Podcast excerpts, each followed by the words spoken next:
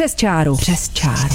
Posloucháme, nesoudíme. To necháváme na vás. Nalinkujeme vám rozhovory na aktuální téma s lidmi, kteří se nebojí výjít mimo vyznačené zóny. Přes čáru. Každé pondělí v podvečer na rádiu Wave. Velká část z vás si určitě všimla nedávné události, kdy členové hnutí slušní lidé vtrhli na jeviště brněnského divadla Husa na provázku. Protestovali proti inscenaci Naše násilí a vaše násilí, která je podle mnohých kontroverzní.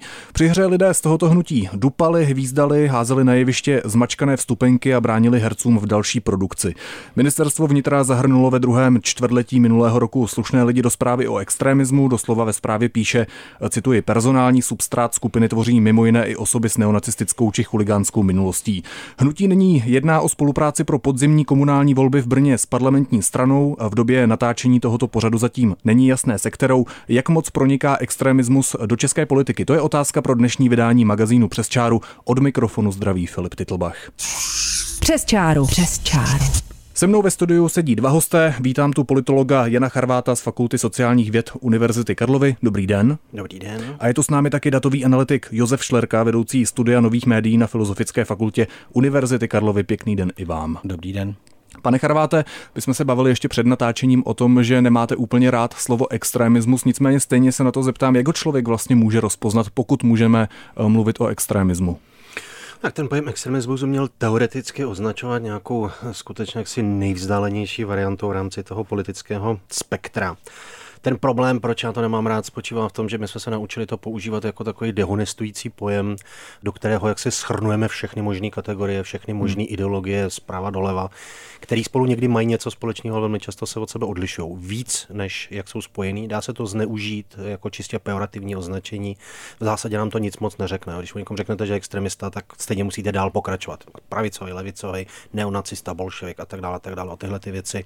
Takže nepomůže mi to. A existují nějaké obecné znaky, podle kterých to prostě rozpoznat? Obvykle se předpokládá, že jsou to jaksi ty řešení, které se pohybují už za hranou ústavy, ústavnosti a zákonu. Dost často se předpokládá, že to je spojený s násilím, ale přesně v momentě, kdy jak se ty lidé se to násilí vzdají, tak máme najednou jako velkou potíž je do této kategorie zařadit nebo nezařadit a teď nevíme a najednou jsme ztracení a najednou se ukáže, že ten pojem vlastně jako nefunguje tak, jak by měl. Tak když zůstaneme u té definice, kterou jste právě řekl, tak nakolik v současné době proniká tenhle extremismus, o kterém jste mluvil do české politiky? Tak já myslím, že my jako dlouhodobě vidíme určitou míru hrubnutí, určitou míru jaksi vyšší agresivity, minimálně verbální, ale pokud bychom se měli bavit o násilí jaksi fyzickém, tak to samozřejmě jako vidíme zatím naštěstí poměrně jaksi málo. Teď otázka na Josefa Šlerku. Já jsem tady citoval jeden případ, který se stal nedávno. Vy jste se podíval na profil fanoušků facebookové stránky Slušní lidé. Z jakých údajů jste vycházel a co z té analýzy vyšlo? Já jsem, já jsem analyzoval vlastně už v minulosti, když poprvé o slušných lidech bylo eh, velmi slyšet, což už je rok skoro na den k dnešnímu natáčení, eh, tak jsem analyzoval to eh, jádro těch fanoušků a ta analýza vychází z toho, jaké, vlastně jaké ještě jiné oblíbené stránky mají, kde se ještě pohybují, jaké jsou jejich jako preference. A v té analýze se ukázalo, že je to do určité míry směs eh, lidí, že to není nějaký jedno, jednolitý názorový proud, který jde říct, a jsou to lidi, kteří mají rádi tuhle tu ideologii, a že je to vlastně směska, kde potkáme na jednu stranu lidi, kteří jsou spojeni s různými podobami nějakého antiislámského hnutí nebo, nebo hnutí, které hlasitě dává najevo nespokojenost s tím stávajícím uspořádáním té společnosti. Jsou taky ty fanoušci prostě stránek typu já islám v České republice nechci, vedle toho ale tam potkáte úplně stejně fanoušky Holešovský výzvy, která už je dneska vlastně mrtvá eh, dlouhou dobu, či není tam eh, žádná výrazně levicově nebo pravicová orientace, to je jeden takový okruh. To, co ty lidi spojuje do určitý míry, je prostě naštvanost, vysoká míra nespokojenosti. Frustrace. Eh, frustrace nějaká, která je vyjadřovaná v mnoha ohledech v tomto ohledu. Pak je tam druhá docela významná část lidí, kteří jsou spojení s fanouškovstvím takových těch, v té správně o extremismu je použít ten termín chuligán, který my máme asociovaný asi s ty starší ročníky trošku jako s takovým pejorativním označením uh, mániček, ale tam myslím je to použitý v tom smyslu fanoušků, jako hooligans ve smyslu jako lidi, kteří se formují kolem bytek, kolem fotbalových klubů, ale i s nima tam najdete fanoušky třeba místní ODSky uh, brněnský nebo fanoušky ODS jako takový. Jo, to zná, nejde k tomu přistupovat jako k tomu jednotlitému celku. Jasně, je tam nějaký jádro, kde ty preference směrem k, až k neonacismu nebo kuligánství bychom našli, ale e, není to celkový obraz. Kdybychom to redukovali jenom na tohle, tak bychom lhali. Možná zdánlivě jednoduchá otázka, ale proč se lidé stávají fanoušky právě těchto stránek s takovouhle rétorikou? Lidi, kteří byli naštvaní, tady jsou určitě od začátku 90. let, ale neměli ten internet, neměli tu možnost. Média je v podstatě ignorovala. Vlastní média nebyli schopní vytvořit, ale teď je tohle vlastně pro ně strašlivě jednoduchý. Jo? To znamená, teď můžu přijít, teď se můžu přihlásit k myšlence, nejsem sám, nejsem jediný, kdo si myslí, kdo to cítí stejně, kdo má pocit, že je to všechno špatně, že se musíme jasně vozvat a tak dál a tak dál. Jo? A ten internet tohle to nesmírně jako zjednodušuje, umožňuje, vy se můžete prezentovat, tak jako tady přesně zaznělo, můžete se zapojit do toho proudu těch dalších, kteří to vidějí stejně. Eh, k tomu, k té definici extremismu v tom politickém smyslu, tak jak ji používáme, je skrytě přítomný to, že extremistické názory nejsou ty názory, které dostávají prostor v médiích. Jo, jsou to názory, který, ehm, jak si ten gatekeeping mediální nepouští do toho, aby se mohli přímo vyjadřovat. My o nich referujeme, ale nezveme, nezveme je do, do, do pořadu, aby eh, obhajovali svoje názory. Prostě protože eh, máme nastavení to, že v tom liberálně demokratickém prostoru nemají znít eh, napřímo. No a sociální sítě udělali jednu jednoduchou věc, umožnili vlastně těmhle těm lidem tohleto omezení obejít, a navázat ten kontakt mezi těmi lídry těch skupin a těm, těmi lidmi přímo. Když se podíváte na třeba Facebook v Německu, tak zjistíte, že NPD, což je vysloveně neonacistická strana, eh, má tuším víc fanoušků, než má CDU nebo CSU. A to není proto, že by její politická pozice byla takhle silná, ale to je proto, že dokázal na sebe navázat tu politicky aktivní část takovým způsobem, že přečíslí násobně i, i ty standardní uh, strany uh, německého politického spektra. K té mediální agendě nebo k tomu výběru agendy médií se ještě dostaneme. Každopádně vy jste těch výzkumů dělal mnohem víc, nebyli to jenom slušní lidé. Tak z toho, co jste sám uskutečnil, nebo z toho, co jste sám nastudoval, máte z těch výsledků pocit, že extremismus do té politické komunikace proniká čím dál častěji, nebo je to pouze výraznější, anebo vůbec ne? Já si myslím, že za ty poslední tři, čtyři roky jsme prožili eh, několik jako období, kdy ta koketérie s, těmi, eh, s tou extrémní pozicí, která se pohybuje eh, tak, aby vyhovovala lidem, kteří mají rádi ty hnutí, který vidějí to řešení někde vně, ten ústavní pořádek, tak byla přítomná. Tak vzpomeňme si na Petra Fialu, který se nechává fotit u osnatého drátu v Maďarsku. Ale ukázalo se, že tahle koketérie napřímo u těch klasických subjektů, které jsou na té politické straně dlouhou dobu vyvolává odpor až tak silný, že vlastně se z toho stáhli. Jiná věc je, že dneska máme standardní součástí politického spektra a za parlamentní subjekt eh, hnutí Tomio Okamury, který už není možný vlastně jako nezvat, který není možný ignorovat, který není, se kterým není možný zacházet tím způsobem, jakým se zacházel ku příkladu s dělnickou stranou. A to vytváří vlastně úplně novou situaci v tom politickém spektru a tím, že nastolí oni ta nová témata, tak se musí ty ostatní strany vůči tomu nějak vymezovat. Často jsou to vymezení spíš marketingová, hmm. než nějak ideologicky zakotvená. Posloucháte magazín Přes čáru na rádiu Wave. U mikrofonu zůstává Filip Titlbach. O extremismu v české politice se bavím s politologem Janem Charvátem a datovým analytikem Josefem Šlerkou. Já mám teď takovou otázku, možná s filozofickým nádechem. Ve chvíli, kdy označím někoho za extremistu, nestávám se sám extremistou? Nepoužívám stejnou metodu propagandy eh, a nálepkování, jakou právě používají extremisté? Nálepkování to je, je to přesně jedna z těch kritik, která se v tomu pojmu jak si vztahuje, jo, že když použijete slovo extremista, tak vlastně vyřezujete toho druhého z nějaký diskuze, tak jak to tady zaznělo. Jo, protože s extremismem se prostě nediskutuje, takže já nemusím vlastně řešit to, jak si názory nebo to, co ten člověk říká. Eh, vzhledem k tomu, jak říkám, že ty hranice jsou dost jako nejasný, tak vlastně ten termín je možný použít jakýmkoliv způsobem. Jo. Jinak nálepkování jako samo sobě takový krásný pojem, jako nemáme rádi nálepky, ale ve skutečnosti samozřejmě, když se budeme bavit o kategoriích, nazveme to jako odbornějším termínem, tak kategorie jsou pořád pořádku. Že? Jako já mluvil jsem o tom, že vlastně nemám rád to slovo extremismus a podle mého názoru je správnější mluvit opravdu těch konkrétních jakoby, ideologiích hmm. nebo ideologických proudech, který vám taky poměrně přesně řeknou, co ten člověk chce. Jo? Řeknete, že extremista může znamenat absolutně cokoliv. Jo, moji kolegové se ze mě dělali legraci, říkali, tam máme studenta, který sní 19 knedlíků, to je extremista. Formálně za to je to správně, jo, protože to je skutečně něco, co se běžně neděje, ale neodpovídá to tomu, co si pod tím slovem představujeme. Abychom se v tom tématu dostali dál, tak si pojďme poslechnout ještě jeden názor. Na telefonu teď mám Jana Křečka z Fakulty sociálních věd Karlovy univerzity, který se věnuje politické komunikaci. Dobrý den. Dobrý den.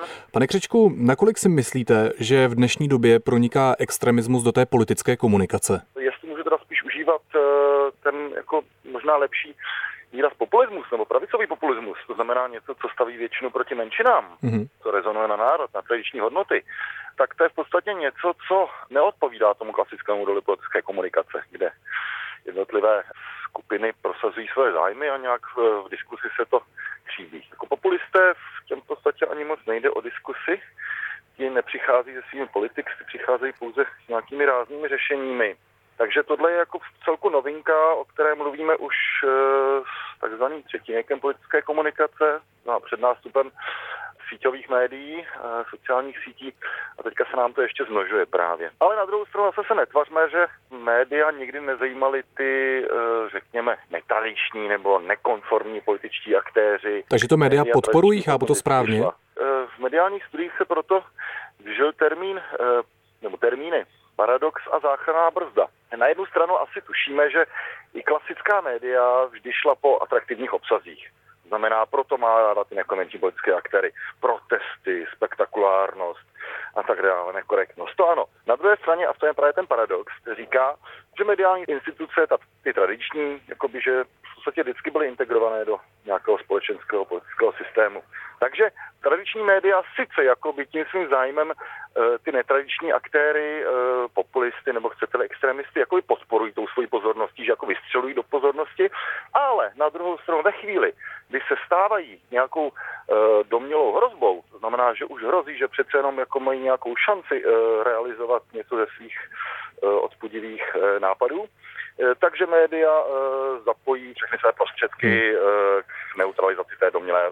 Znamená, přestanou se věnovat nebo naopak začnou vykreslovat eh, primárně negativně. A to je vlastně jakoby věc, která se dnes mění. Tradiční média, že tisk z televize, ztratila tu svoji hegemonii v řízení veřejné diskuse. Ona byla v podstatě jediným fórem, eh, kde se dala veřejná diskuse vést.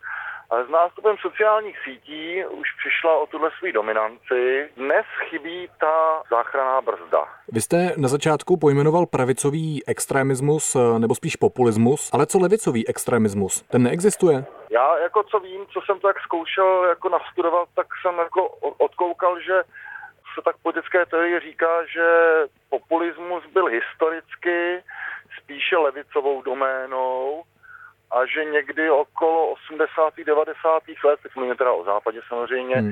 se to začalo převracet a dneska je teda populismus brán jako typicky pravičácký fenomén.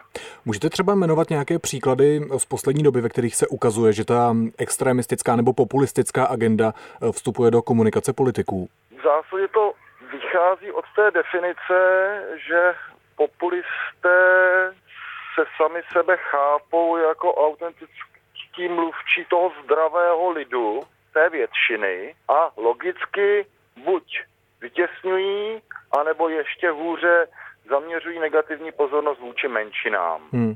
V tomhle se to pozná. Různé ty opisy typu nepřizpůsobiví, nějací lidé žijí na, na úkor někoho jiného. Hmm. To směřování té střední třídy vůči těm, to hněvu vůči těm, kteří se mají ještě hůře, to je jakoby mm, to, co mi přijde, že se dá i u tradičních politických stran identifikovat jako, jako populismus. To byl Jan Křeček z Fakulty sociálních věd Karlovy univerzity. Já vám moc krát děkuji za odpovědi. Děkuji za zavolání, mějte se. Já jsem teď během toho, eh, kdy jste pánové tady ve studiu poslouchali ten rozhovor, viděl několik nesouhlasných projevů. Pane Chrváte, souhlasíte s tím, že u nás prakticky neexistuje levicový extremismus, eh, nebo jak to pan Křeček pojmenoval, populismus? Já bych souhlasil s tím, co tam zaznělo v tom smyslu, že ten populismus původně byl asi hodně spojený s levicí, pak se spíš bych já řekl asi jako v průběhu 70. 80. let jako tohle to trošičku mění. A v současné době v českém prostředí jako levicový populismus samozřejmě jako do jisté míry existuje, ale vidíme ho mnohem méně, než to, čemu jsme se zvykli říkat pravicový populismus. I když ve skutečnosti do té kategorie toho pravicového populismu zařazujeme dneska i řadu skupin, která ve skutečnosti ale začínala svou jaksi trajektorii na té levici. Josefe, jak vy byste reagoval na slova pana Křečka? Ne, já jsem se tak jako smál u té pravice eh, a ty škály, té angažovanosti, protože jako to, co se přihodilo na rovině opravdu jako, jako jmenuje se přes čáru, tak jako cynicky toho marketingu, jo, je strašně jednoduchý, no tak jako máme za sebou, nebo Západ má za sebou zkušenost nový levice, že jo, se všema formama protestu, který přinesla sitin, všechny prostě varianty občanských protestů, narušování divadelních představení, eh, vyskakování během přednášky, slavný incident s Adornem, eh, kdy jedna ze studentek se vypráví polonahá, vyskočila na, na katedru a zakřičela na něj, že, že je buržous nebo fašista. Jo? Zá, jako, tohle to si odžil ten zápas v té formální rovině jako v 60. a na začátku 70. let a tam se vypilovala celá řada mediálně vděčných strategií, které byly používané tou novou levicí. Jo? A my vlastně jsme dneska trošku, nebo řada lidí, já, já se přiznám, jsem tím fascinován, tím, jak vlastně ta uh, alt-right nebo jako nová pravice uh, vlastně dokázal adoptovat všechny tyhle ty postupy, které vypilovala ta nová levice v 60. 70. letech, přizpůsobit je té politické komunikaci, té epochy internetu a sociálních sítí a začít je jako používat. A já mám často pocit, že u některých kritiků, hlavně z té levé strany, eh, je tohle to něco, co strašně dráždí, protože vlastně vidějí formálně ty postupy, které standardně byly součástí jakýhokoliv protestního hnutí, mírového hnutí. Vzpomeňme si na stranu zelených 70. a 80. letech v, v, eh, v Německu, kdy jako Joška Fischer procházel polovojenskýma eh, cvičeníma, protože se připravuje na bitvy a najednou jsou vlastně aplikovaný v prostoru, který je pro ně zásadně hodnotově nepřijatelný. Pánové, mě by zajímalo, jakými nejčastějšími atributy se extrémisté zaštiťují. Často padají třeba zmínky o vlastenectví, křesťanství, tradičních hodnotách. Je už tohle nějaký základní rozpoznávací znak? V tomhle případě bych řekl, jak, se tady, jak jsme tady mluvili o tom, že v těch 70. letech se objevil ten pravicový populismus, tak vlastně úplně první populistické strany, které vznikaly, vznikaly ve Skandinávii a zaměřovaly se na otázku daní. Hmm. A to na chvilku zafungovalo a pak to velice rychle vymizelo. A ta ale ty strany zůstaly a poměrně brzo zjistili, a přesunulo se to dál do Evropy, že tématem, který drží, který naprosto striktně jako lidi prostě mají rádi a chtějí ho slyšet, je bezpečí. Hmm. Jo? A okolo něj v podstatě vybudovali celou tu agendu. Jo? Jsme v nebezpečí, náš stát je v nebezpečí, naše kultura je v nebezpečí, naše ekonomie je v nebezpečí, vy sami jste v nebezpečí. Ohrožují vás cizinci, ohrožují vás komunisti, ohrožují vás mm, narkomani. Jo? Tomu je zapotřebí, jak si učinit přítrž silou. Jinak to nejde. Je to i na těch sociálních sítích právě stop různým věcem? Mm. Jo, ale vlastně je to jenom transformace toho, co tady už zaznělo do toho mediálního prostoru. Jo. A tam je, já bych tam ještě položil důraz do malinko jiného místa a to je to naše. Jo, na, naše kultura, naše bezpečí. A faktem je, že v tom liberálně demokratickém diskurzu od uh, roku 89 vlastně nebyl vybudovaný silný narrativ té liberální demokracie, co to znamená to my.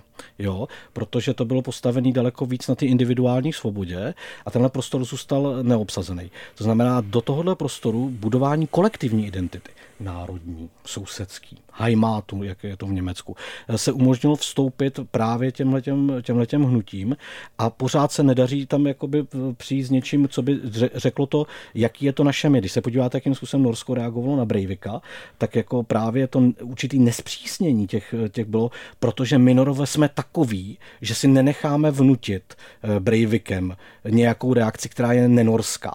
Jo? Hmm. To, tohle je sebevědomí rozhodnutí nějaký kolek, nějakého kolektivního vědomí sebe sama. A to je něco, co v tom českém prostředí je narušený a přitom to patří k potřebám těch lidí identifikovat se s něčím, co je přesahuje ale v té absenci té vertikály v té české společnosti náboženský, národní, hodnotový, estetický, jakýkoliv, vlastně tohle je zásadní problém a dokud nebude schopná, dejme tomu ta mainstreamová část nebo liberální část jako postavit alternativní narrativ, tak tam ta díra na trhu prostě pořád bude. My jsme se v tom předchozím vstupu bavili o tradičních médiích, ale mi tam možná chyběla ještě jedna odpověď. V poslední zprávě o extremismu se ministerstvo vnitra zmiňuje taky o alternativních médiích, které se údajně podbízejí pravicovým i levicovým extremistům nebo populistům, chcete-li s cílem zvyšovat jejich vliv a oslabovat demokracii, cituji ze zprávy. Jak vlastně vnímáte vliv těchto médií? Ty alternativní média je taková kocovina eh, toho startupového optimismu, který tady byl před pěti, deseti lety. Když si vzpomenete, tak na každé konferenci se mluvilo o nástupu citizen journalism a občanská žurnalistika, která dáme teda hlas těm lidem a oni to spasej ten rozbitý, eh, to rozbitý novinářství. A, a najednou jsou všichni jako překvapení, že teda ne všichni lidi jako se hodlo, rozhodli to jako spasit, jsou lidi, kteří se rozhodli to nechat schořet v plamenech. Jo? Čili to je jenom poznámka, je to, je to jako najednou tak, je to fakt těžká kocovina, protože protože to ukazuje na to, že je to, ten problém je mnohem složitější. A stejně tak s těmi alternativními médiama. Máte tady alternativní média, které jsou takový jako oldschoolově antisystémový, zvědavec. Jo, to je fakt jako old school, který tady je roky a ta jeho pozice se nemění. Pak jsou tady média typu Aeronet, kde se nemůžeme zbavit dojmu, že ten drive, který mají, není úplně vedený uh, tou potřebou alternativně, alternativně uh, jak si informovat lidi. Jo. Ale podle mě tam furt funguje to jeden jednoduchý bod. Jo. Práci médií je poskytovat lidem informace tak, aby se sami mohli rozhodovat a jejich základní jako vlastností je věci ověřovat a jejich základní lojalitou je lojalita k občanům. A pokud prostě u těch alternativních médií nacházíme případy, kdy víme, a je to i prokázané v tom, že tohle to porušují. To znamená, že jejich cílem je manipulovat, umyslně, lhát a tak dále pak je prostě ta věc špatně a je zapotřebí to takhle pojmenovávat. Prostě jenom, aby to bylo zřetelný, protože jinak se ztracíme v tom, že jako všechno je možný a e, čtenář má právo na svůj lež. Jo. Ještě k těm sociálním sítím je tady taková etická otázka, jestli a jakým způsobem by mohli nebo měli fungovat kontroloři, potažmo cenzoři ve chvíli, kdy se opravdu objeví nějaký extremistický post nebo nějaký protiústavní, dejme tomu post, jak by se měly ty sociální sítě chovat? Já jsem jako příznivec toho hlavně jako nepřidávat žádný nový zákon k tomu. Jo. Jako já si myslím, že eh, svoboda slova je jako nesmírně cená a je natolik cená, že je zapotřebí jako být velmi opatrný. Myslím si, že ty současné právní úpravy, které vymezují ty okamžiky, kdy se dá vstoupit do, do svobody slova, tak jsou dostačující. A myslím si, že by eh, jinak ale restrikce měly být vlastně co nejmenší, opravdu jenom v rámci těch, těch eh, právních úprav, které ty jednotlivé země mají. Pane Charváte, myslíte si, že ta agenda extremistů, o které jsme se tady bavili, eh, dostane v budoucnu nějaký nový směr, eh, že se prostě objeví nějaká nová témata, která nebudou mít nic společného s tím kořenem, o kterém jsme se tady bavili? Já si myslím, že moc ne, ale že se změní některé formy. Jo, to, co vidíme vlastně dlouhodobě, je, že zůstává to jádro a ta forma se mění. Jo? Eh, krajní pravice je mnohem lepší, a už to tady kolega Šlerka říkal, mnohem lepší v úvozovkách než třeba krajní levice v tom, jak blesko rychle upravovat věci, které se mění, jak reagovat, jak pružně reagovat na to, jak se mění ta situace kolem, ale zároveň nemění to jádro. Já si myslím, že my dneska žijeme v době, kdy vlastně vidíme přeformátovávání jakoby toho systému. Jo? Eh, do jisté míry můžeme říkat, nebo já si to myslím spíš, že mm, ta současná doba trošku připomíná to období okolo roku 1968, který my jsme zvyklí vnímat jenom prismatem jaksi mm, pražského jara, ale ono ve skutečnosti znamenalo obrovský náraz v celé Evropě a bylo to vlastně do, dospívání té generace, první generace, která byla narozená po válce. Já si myslím, že my dneska vidíme vlastně první generaci, která je narozená po roce 89, jo? kde ten, jako o, ta odlišnost vůči té jako většině není tak velká, jako byla ta poválečná, ale v podstatě lidi když se podíváte na to, co bylo před rokem 80 i na západě, jo, tak řada lidí říkal, hele, tady jsou některé věci, které nejsou v pořádku, ale když je budeme kritizovat, tak vlastně nahráváme tomu jako sovětskému bloku. To nebudeme dělat. A teď už tady ale vyrost lidi, kteří tohle neznají. Nemají hmm. jediný důvod něco takového myslet a vlastně přichází s mnohem tvrdšíma jako nárazama do té celkové struktury, říkají, všechno je špatně, celý to prostě smeteme a tak dál. Takže podle mě je před náma teďka opravdu to přeformatovávání. Žijeme v době, která je prostě chaotická a z ní vyroste nějaký nový způsob, jak budeme tyhle ty věci jako vnímat a jak s nimi budeme pracovat. Stručně ještě Josef Šlerka. Eh, poslední poznámka, co jsem chtěl mít, je, že myslím, že tam bude velká otázka to, jak se dokážou ty, dejme tomu, tradiční strany toho demokratického spektra vypořádat s tím příklonem k tomu vůcovskému principu stran, který vlastně od poloviny 90. let nastupuje po celé Evropě extremismus, ne extremismus. Jo? Vítězství Macrona ve Francii a postavení třeba Macrona a celá politická kampaň kolem něj byla strukturně vlastně podobná uh, Lepet nebo, nebo vůcovskému principu Tomia Okamury nebo Andreje Babiše u nás. Jo? To znamená, že tam se bude odehrávat to, do jaký míry demokratická struktura těchto těch stran bude schopná přežít nástup těch silných vůdců, ale ten den napříč tou Evropou bez ohledu na tu politickou orientaci. Josef Šlerka a Jan Charvát, pánové, já vám oběma děkuji, že jste přijali pozvání do studia Rádia Wave, do pořadu Přes čáru a někdy zase naslyšenou. Naschledanou. Naschledanou. Já ještě dodám, že další díl magazínu Přes čáru uslyšíte příští pondělí. Pořad můžete odebírat také jako podcast, podrobnosti na wave.cz lomeno podcasty a od mikrofonu se loučí Filip Titlbach. Přes čáru. Přes čáru.